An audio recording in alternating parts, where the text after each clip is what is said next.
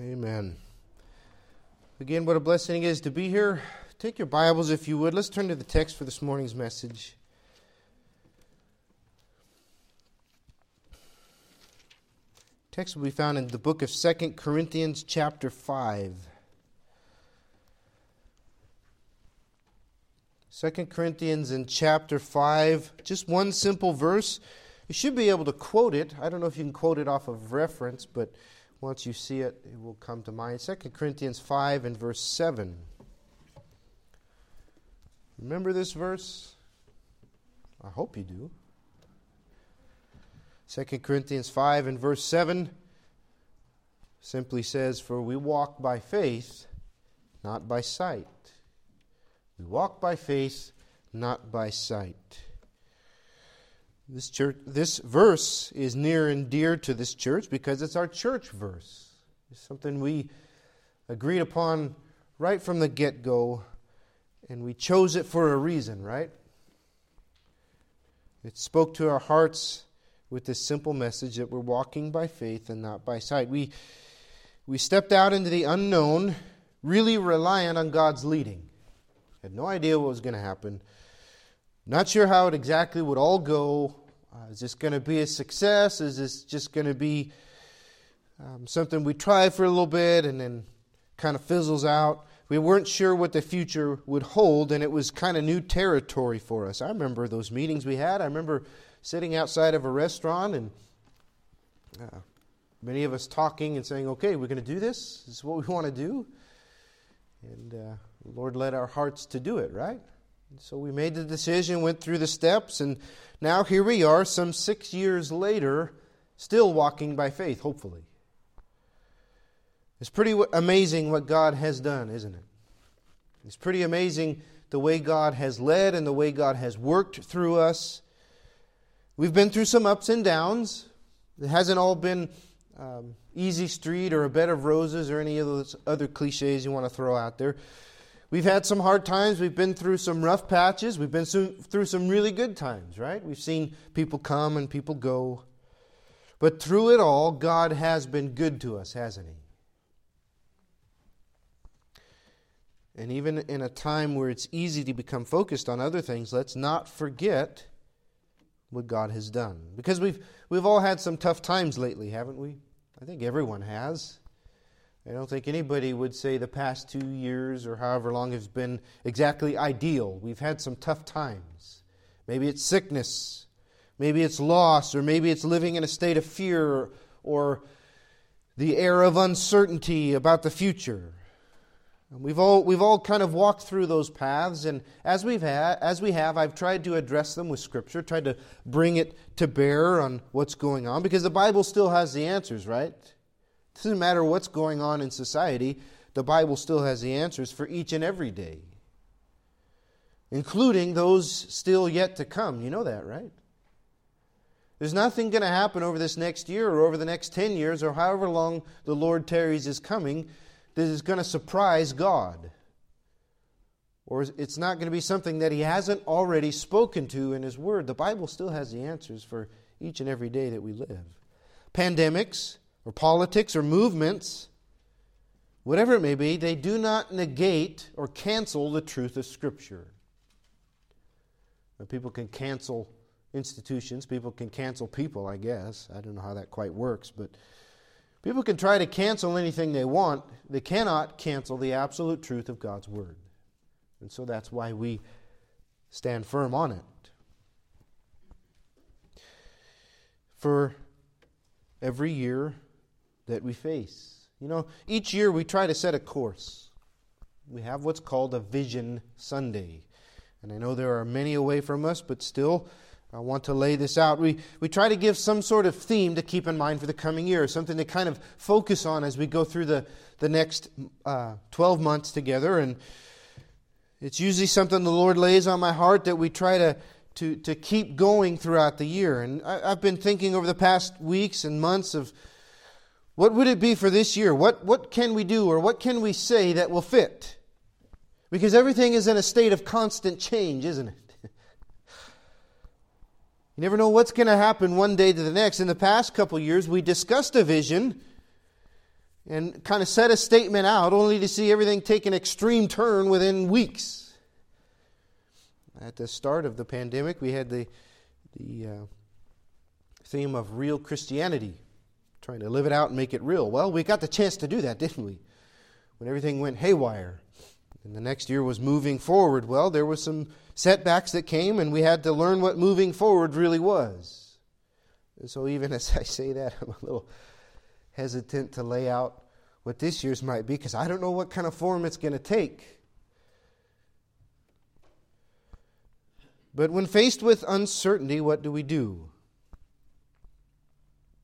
When tomorrow things might change, what do we do and what do we say? Well, first of all, we speak what does not change, and that's God's Word.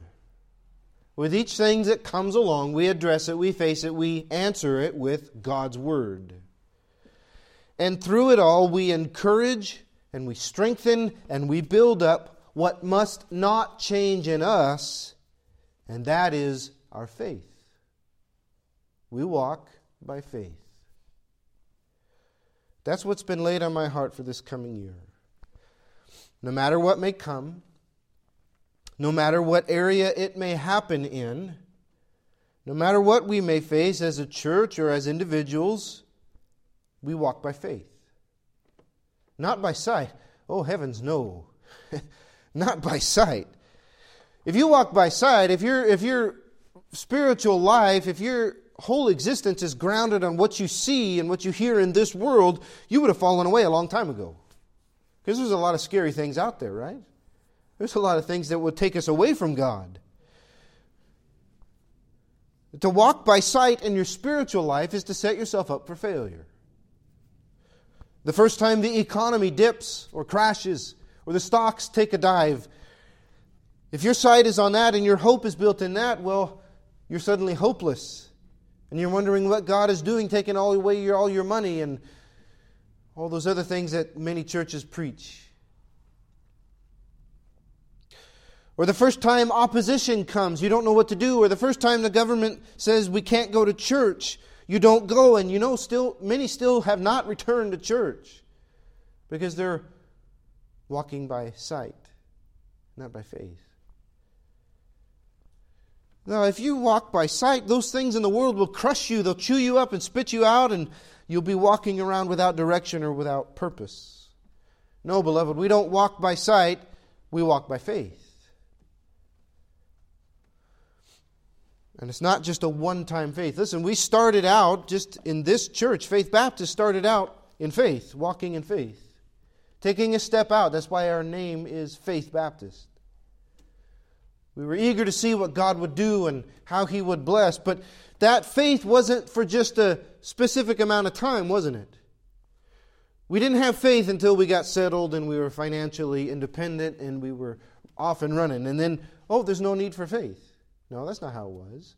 Or we're not holding on to our faith until God has completed some of His promises to us, or until the building transfer is complete, or until fill in the blank. No.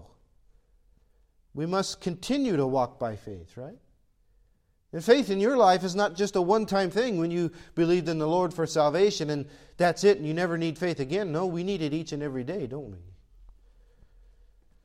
Faith is that way. We begin in faith and we must finish in faith, taking each step in faith as we'll lay out today as we see in Scripture.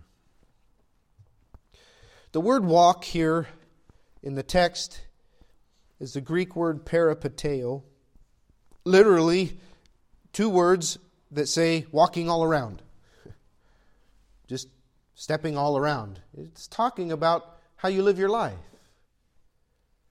It doesn't mean you walk just a certain section of a path. No, this is talking about how we live. We live by faith, not by sight.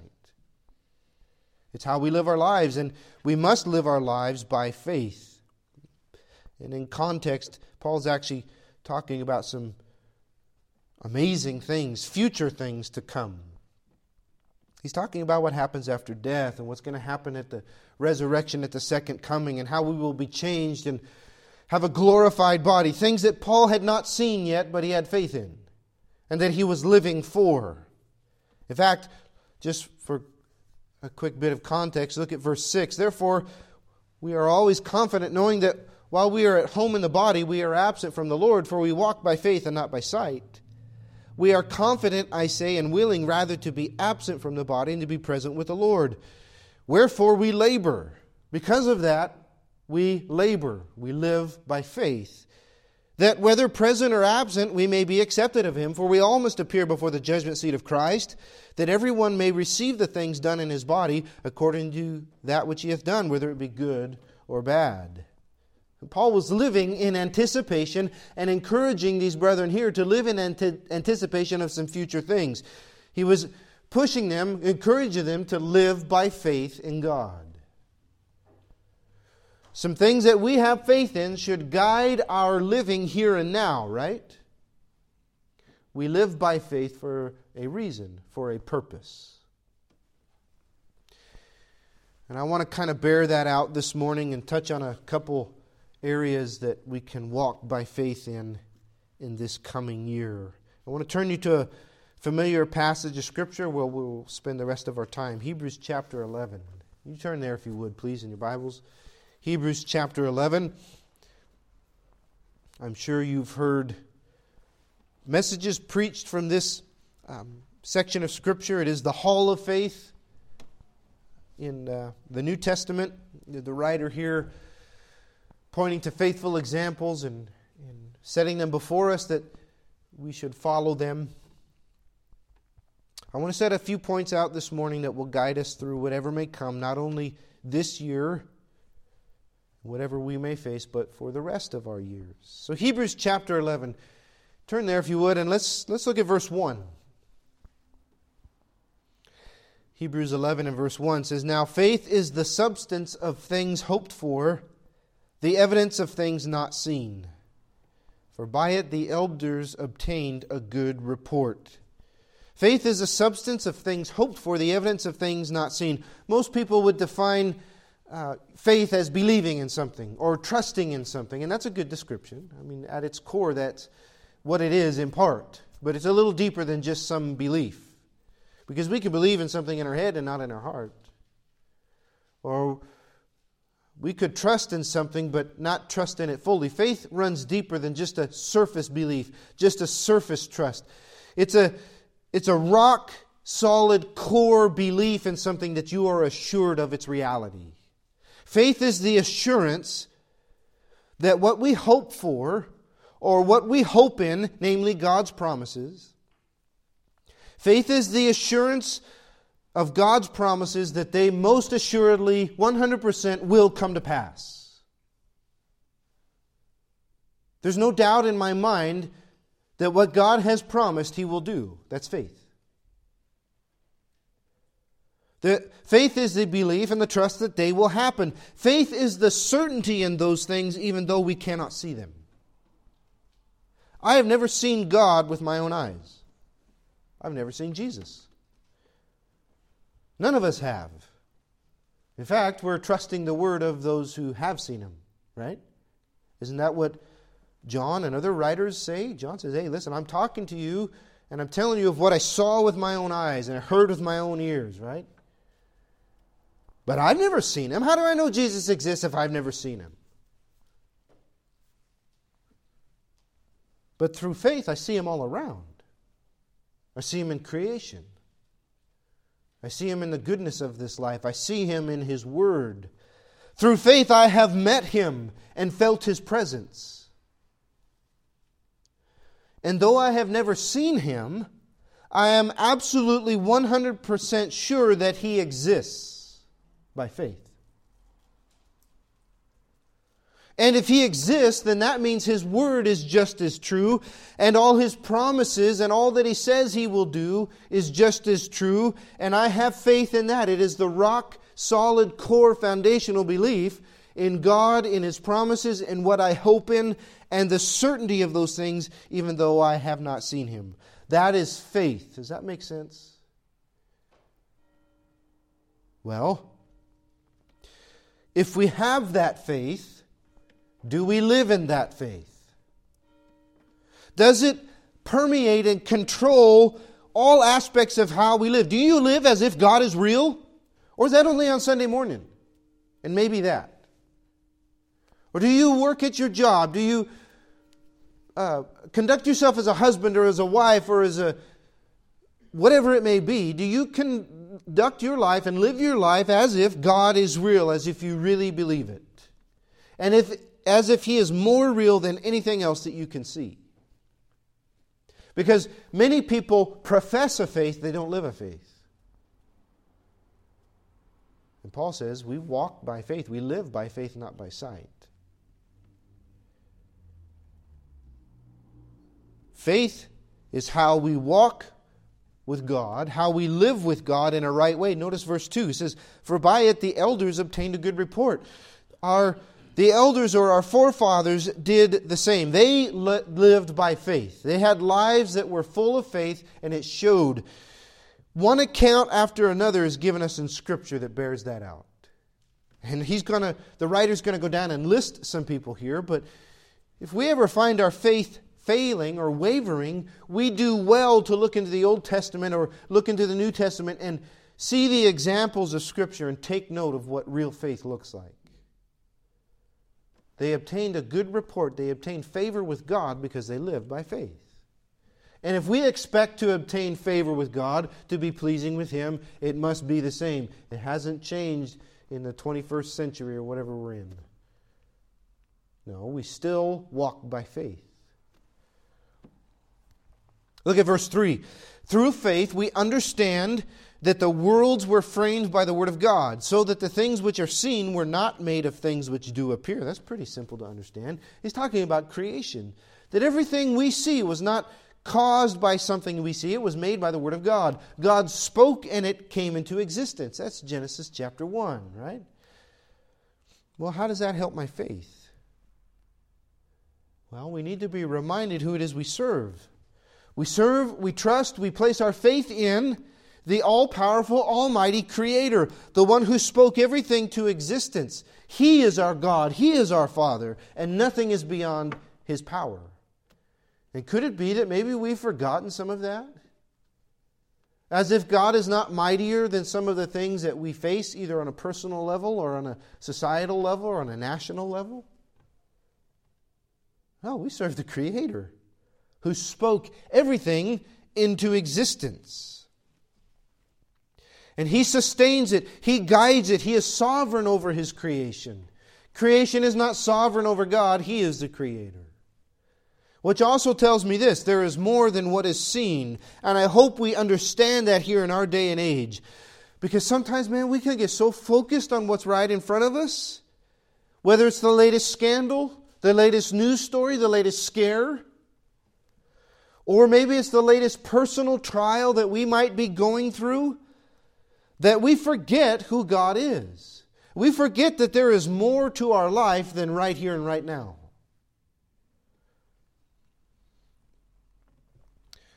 COVID does not define your spiritual life. It does not define your existence. Masks, vaccines, politics, and whatever side you find yourself on, those do not define your existence here, but yet for many of God's people, that defines exactly who they are and their stance on it or against it or whatever, right? And I think we've all got kind of drug down into that. I'm not saying there aren't some important or concerning issues, but that's not what ultimately defines who we are. So perhaps we ought to stop living that way and live a little bit more in faith.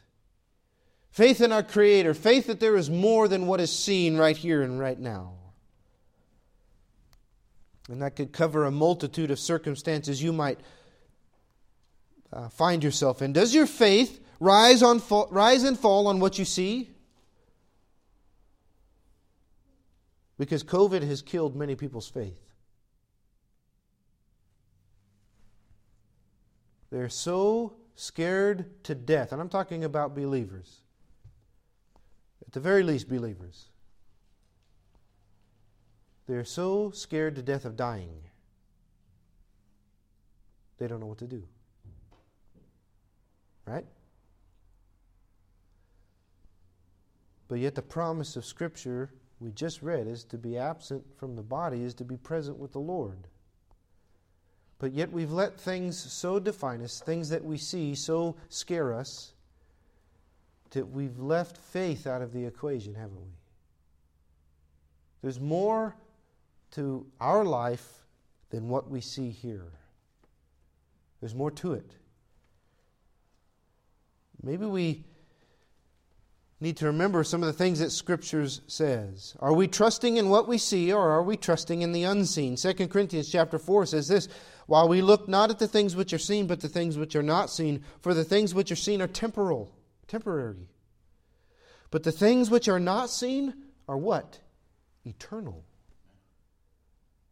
Our life with God is eternal. Our peace and joy and happiness that waits for us outside of this life, when my life ends, is eternal. It's not fleeting like this life. But yet we get so caught up with things here, we forget there's more to life than what is seen. Perhaps we ought to look past some of that with the eyes of faith and stop being so shaken by what we see and trust the Creator of all things. Through faith, we follow Him, the Shepherd and Bishop of our souls, the one who not only spoke creation into existence, but has come and given His life for us that we might have eternal life with Him. Perhaps we walk by faith in that in the coming year. Notice verse 4. Verse 4, "By faith Abel offered unto God a more excellent sacrifice than Cain, by which he obtained witness that he was righteous, God testifying of his gifts, and by it he being dead yet speaketh." Why is Abel counted faithful? Because he did what God asked, the way God asked him to do it. God had set forth a method of worship. Cain went outside of that, and when he was called on it, what happened? He became jealous and he killed his brother. And here, thousands and thousands of years later, the writer of Hebrews points and says, look, Abel was righteous because he worshiped God by faith. You see, part of walking by faith is worshiping God in spirit and in truth. Worshiping God in a faithful way. How God has laid out. And you can just look around at the religious landscape there out today, and you see many people are walking away from it wholesale. Churches that call themselves Christian, may I even say churches that call themselves Baptist, are removing themselves from the preaching of the cross of Christ. The preaching of the gospel as salvation through Christ alone, by faith alone. Why? Because it's offensive. Because people don't like to hear that they're sinners. People don't like to hear about hell. People don't like to hear about the exclusivity of Jesus when He says, "I am the way, the truth, and the life. No one comes to the Father but by me." That offends other people. And so there are churches that are pulling back from that. And they're talking now about being a good person. Or maybe there's many ways to God and just different forms, but they all lead to the same place. And there can be a human tendency to look around and say, well, maybe we ought to rethink some things. Abel could have looked at Cain's offering and says, man, that stuff looks pretty good. Look, he did a good job and he worked hard, and now he's able to bring that and be proud of that as he brings it to God. That looks pretty good. Maybe I ought to do that. I've been killing sheep and slaughtering sheep and doing the same thing over and over. This is getting a little boring. That looks pretty interesting.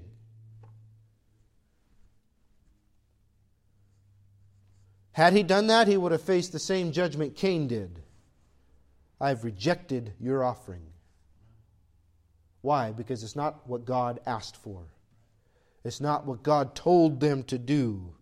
And listen, there's such a pull now to worship God in any way our heart might fancy. Whether it's coming to a church or sitting under a tree or out somewhere else, you basically now can become your own church and do whatever you want. Do we change to meet that?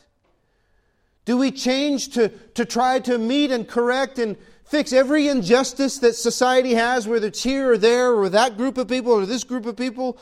Do we stop saying words like sin and hell because people don't like it? Do we look around and try to make the church as acceptable as we can to the world? No. We walk by faith. We worship by faith. We must continue with what the Word says. Why? Because we have faith in it. This is what God has said He accepts. This is the way for salvation. This is the way for service. And if I have faith in Him, I'm going to have faith in His Word that it is true, and I will live my life according to it. Yes, it may go against what many want. It may go against what many people say. It may cause people to walk away because it's not cutting edge or it's not entertaining to the sight of many. But if it's God's way, we stick with it in faith. We worship Him in spirit and in truth, and we do so by faith. So whatever may come this next year, we walk by faith in our worship. We walk by faith in our worship. Verse 5. There's much we could say about each one of these, but simply running out of time. Verse 5. By faith Enoch was translated that he should not see death, and was not found. I like the way Scripture speaks. One minute he's there, then you can't find him. Why? He's gone. Enoch was translated that he should not see death, and was not found because God had translated him. For before his translation, he had this testimony that he pleased God. Enoch, we don't know a whole bunch about Enoch, but what we know about him is golden, right? It says he walked with God and then he was not. He's one of only two people in Scripture. We don't have a record of physical death for him and Elijah. They are taken up by God. Elijah's taken up in a chariot of fire, and Enoch just taken. He was there, and then now he's with God. Quite an amazing thing. But I want you to notice what it says there, and don't miss the pairing between verse 5 and verse 6. Before he was translated, he had this testimony into verse 5, that he pleased God. Verse 6, but without faith it is impossible to please Him. For he that cometh to God must believe that He is, and that He is a rewarder of them that diligently seek Him. That's an amazing thing to be said of somebody. He pleased God. He had God's approval. God was pleased with him. Is that true of you? Is that true of me? There's not a lot written about Enoch. Evidently he wrote a book that Jude quotes, but other than that, we don't know much. But what we do know is that he was pleasing to God. Man, if that's all that can be said of my life, I'll be happy. In fact, isn't it translated a different way or stated a different way when Jesus says this, "Well done, thou good and faithful servant"? We can't do that without faith. In fact, quite often we have this opposite. Enoch walked in faith and he was pleasing to God, right? Quite often we get it reversed. We live our lives not to please God, but to please man. And whether that be ourselves, which quite often that's what we do the most, right? We can live our lives to please ourselves or our boss or our spouse or our friends. We live our life to please other people, to have other people's approval, and then we throw what is left of our time, our life, our finances, our energy over God's way, and we expect Him to be pleased with that. This is all I can give you, God. You better be happy with it. If I can make it to church on Sunday, I will. And don't get all judgy on me because maybe I can't. That's the attitude that we have sometimes. I don't think Enoch had that attitude. No, he lived his life to seek God's approval. And the world is doing everything that it can to draw us into that kind of a mindset, to live for ourselves, to please ourselves, to look and to live for what is seen, not to walk by faith. Don't get caught up in that. Part of living by faith is living to please God, to seek His approval, to seek His blessings, knowing that as we serve Him, He provides what is best for us. Did not we hear that this morning? Seek ye first the kingdom of God and His righteousness, And all these things shall be added to you. What? Clothing and food and all the things that we worry about. God will take care of. He knows that we have need of that. What has He asked us to do first? Seek Him, His kingdom, His righteousness. Even if we can't quite see it at the time, we walk by faith seeking His approval. So how about this coming year we walk in faith as we seek to please God first? Not others, not ourselves, but His approval above all. I want it to be said of me, as it was said of Enoch, that he pleased God. Verse 7. By faith Noah, being warned of God of things not seen as yet, moved with fear, prepared an ark to the saving of his house, by the which he condemned the world and became heir of the righteousness which is by faith. That's a packed verse. That's a sermon in and of itself, but simply want to pull out just a few things. Noah was warned of some things that were coming, and haven't we been warned of some things coming? You see, we know how this all ends, don't we? Some people are looking for the announcement from medical authorities that it's all over and life can go back to normal and then it's never going to happen again and we'll be fine. Or they're waiting for somebody who can bring political peace and just everything will be fine and we'll just go on. Well, you know what? That may happen. It may not. There's going to be a next crisis. There's going to be something else that happens. We know where this is all headed. Namely, well, one of the things we know for sure is that heaven and hell are real. And that every single person you have ever met and every single person you will ever meet is headed for one of those two places. Period. And that every single person we have ever met or will ever meet is in need of a Savior.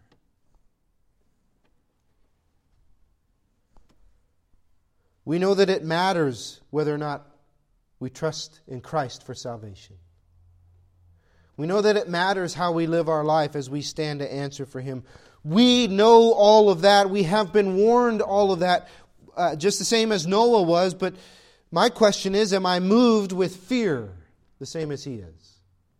And this fear is not being scared. It's not phobos, which means to be scared. No, it means circumspectly. Causing you to step back and look around. It has the idea of reverence and doing so in awe. Noah was warned of some things. He stepped back and took a look around and said, man, I got to get busy. I better do what the Lord asked me to do because I trust Him and I trust His Word. And first, Noah prepared himself and his family to meet God. Are you doing that? Are you more concerned with the immediate future? Have you put more prep into your retirement or have you put more prep into heaven? One's coming for sure, the other might come. I'm putting a pension away. I don't know if I'll live to see it, but I know I will go to heaven one day. And I will 100% sure stand before Christ and answer for everything that I've done. Am I preparing for that? Or am I more concerned with a cushy retirement where I can sit around and do nothing for years? Well, seems like Noah was more concerned with important things. He prepared himself. He prepared his family. He did what God asked. There's a lot of God's people prepping for the wrong things, things that they can see when we ought to be getting ready to meet God. But that's not all Noah did, is it? In fact, 2 Peter says he was a preacher of righteousness. Not only is he preparing to meet God, but he was preaching to others as well. And that's faith, isn't it? So assured of God's Word and what is coming that not only do we prepare ourselves, but we preach to others about what is coming. We tell them about heaven. We tell them about salvation and the forgiveness that Christ brings. Even if they balk at us or scoff or when they call you names or they tell you to be quiet, faith does not stay silent. No. Why? Because we believe what's coming. And we keep preaching no matter what the climate is around us. Even people with itching ears and people turning themselves to fables that are taken for truth. Do we change? Do we stop? Do we lighten up? No. Can you imagine if that's what Noah would have done? If he would have hemmed and hawed around about the flood and said, well, maybe it might be coming. Probably be good if you think about it. I don't think Noah did that. I think he preached with all his heart so that people knew. We preach the gospel until the sky splits and our Savior comes again. No matter what CNN or Sacramento says, we preach the gospel. We walk by faith this coming year and every coming year in faithfully preparing to meet our Lord and faithfully preaching His Word. Verse 8. Two more points to look at this morning. Verse 8. By faith Abraham, when he was called to go out into a place which he should receive after for an inheritance, obeyed. Maybe you should circle that one. That's a pretty good one. What did he do? He obeyed. And he went out, not knowing whither he went. By faith he sojourned in the land of promise, as in a strange country, dwelling in tabernacles with Isaac and Jacob, the heirs with him of the same promise. For he looked for a city which hath foundations, whose builder and maker is God. Through faith also Sarah herself received strength to conceive seed, and was delivered of a child when she was past age, because she judged him faithful who had promised. Therefore sprang there even of one, in him as good as dead, so many as the stars of the sky in multitude, and as the sand which is by the seashore innumerable. Abraham is such a wonderful story and a wonderful account of faith. He's called the father of faith for a reason. And he starts out on the right foot. God says, get up and go. I'm calling you out of this land and I'm taking you somewhere. Abraham doesn't say, where are we going? He didn't say, I need to know the plan, I need the itinerary, because you're messing up my 5, 10, and 15-year plans, and I've got things I want to do, and just hold on, Lord, let me see if I approve this. No, what does he say? What does it say he did? He obeyed. He obeyed. He followed, no matter the questions he might have had. He followed God through a strange land, looking for the promise of God, which is a perfect metaphor for exactly what we're doing in this life, isn't it? We're following God through this strange land, following His leading, looking for that final city whose foundations and builder and maker is God, following His leading by faith in the meantime. And we might have questions along the way. Maybe you've had some questions recently. Like, why are you allowing this, Lord? Why are we going this way? What's happening?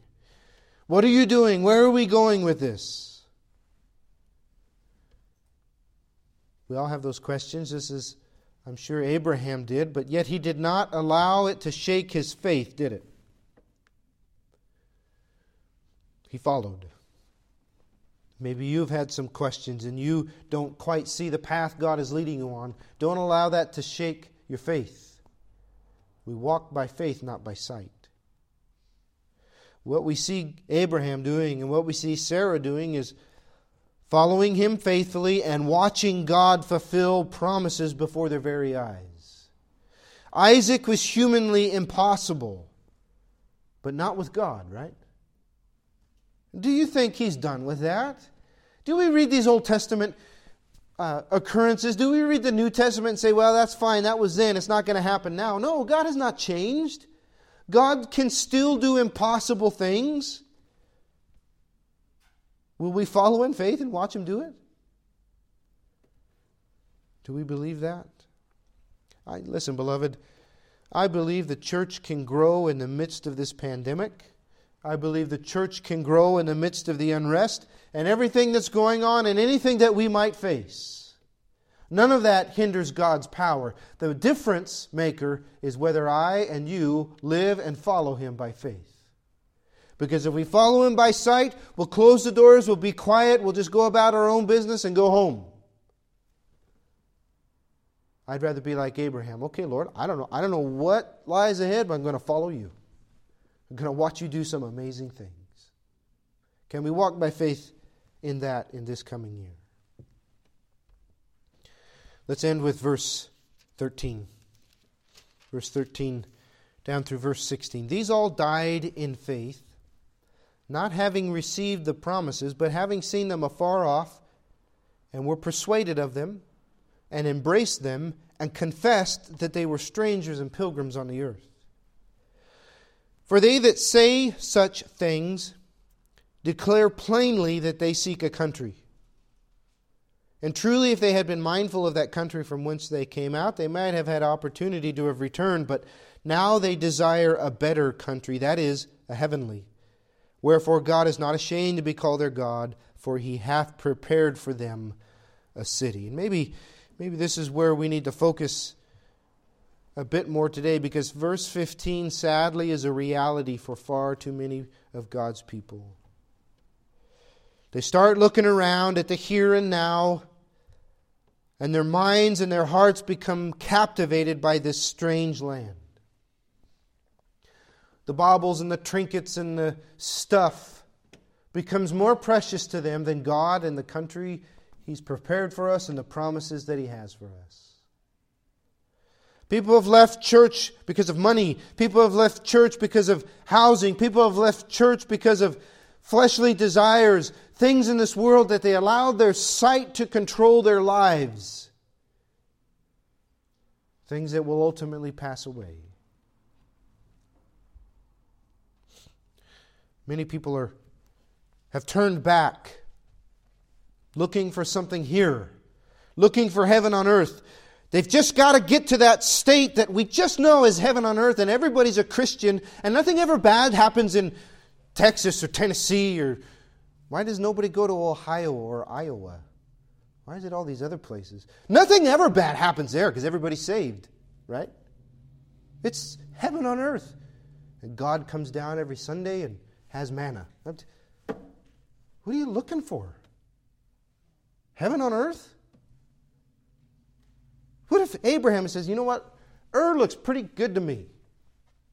I really like it here. I'm comfortable. Everybody's nice to me. I got my life going, and I think I'll just stay here, Lord. Or let's go over there. In fact, didn't Lot do that and get in trouble? That looks really good over there. Look at all the green pastures. Oh man, my sheep and my herds will be so well fed and watered. That's just so beautiful. That's just amazing. I want that. What happened? Sodom and Gomorrah. People have gotten too captivated with the here and now.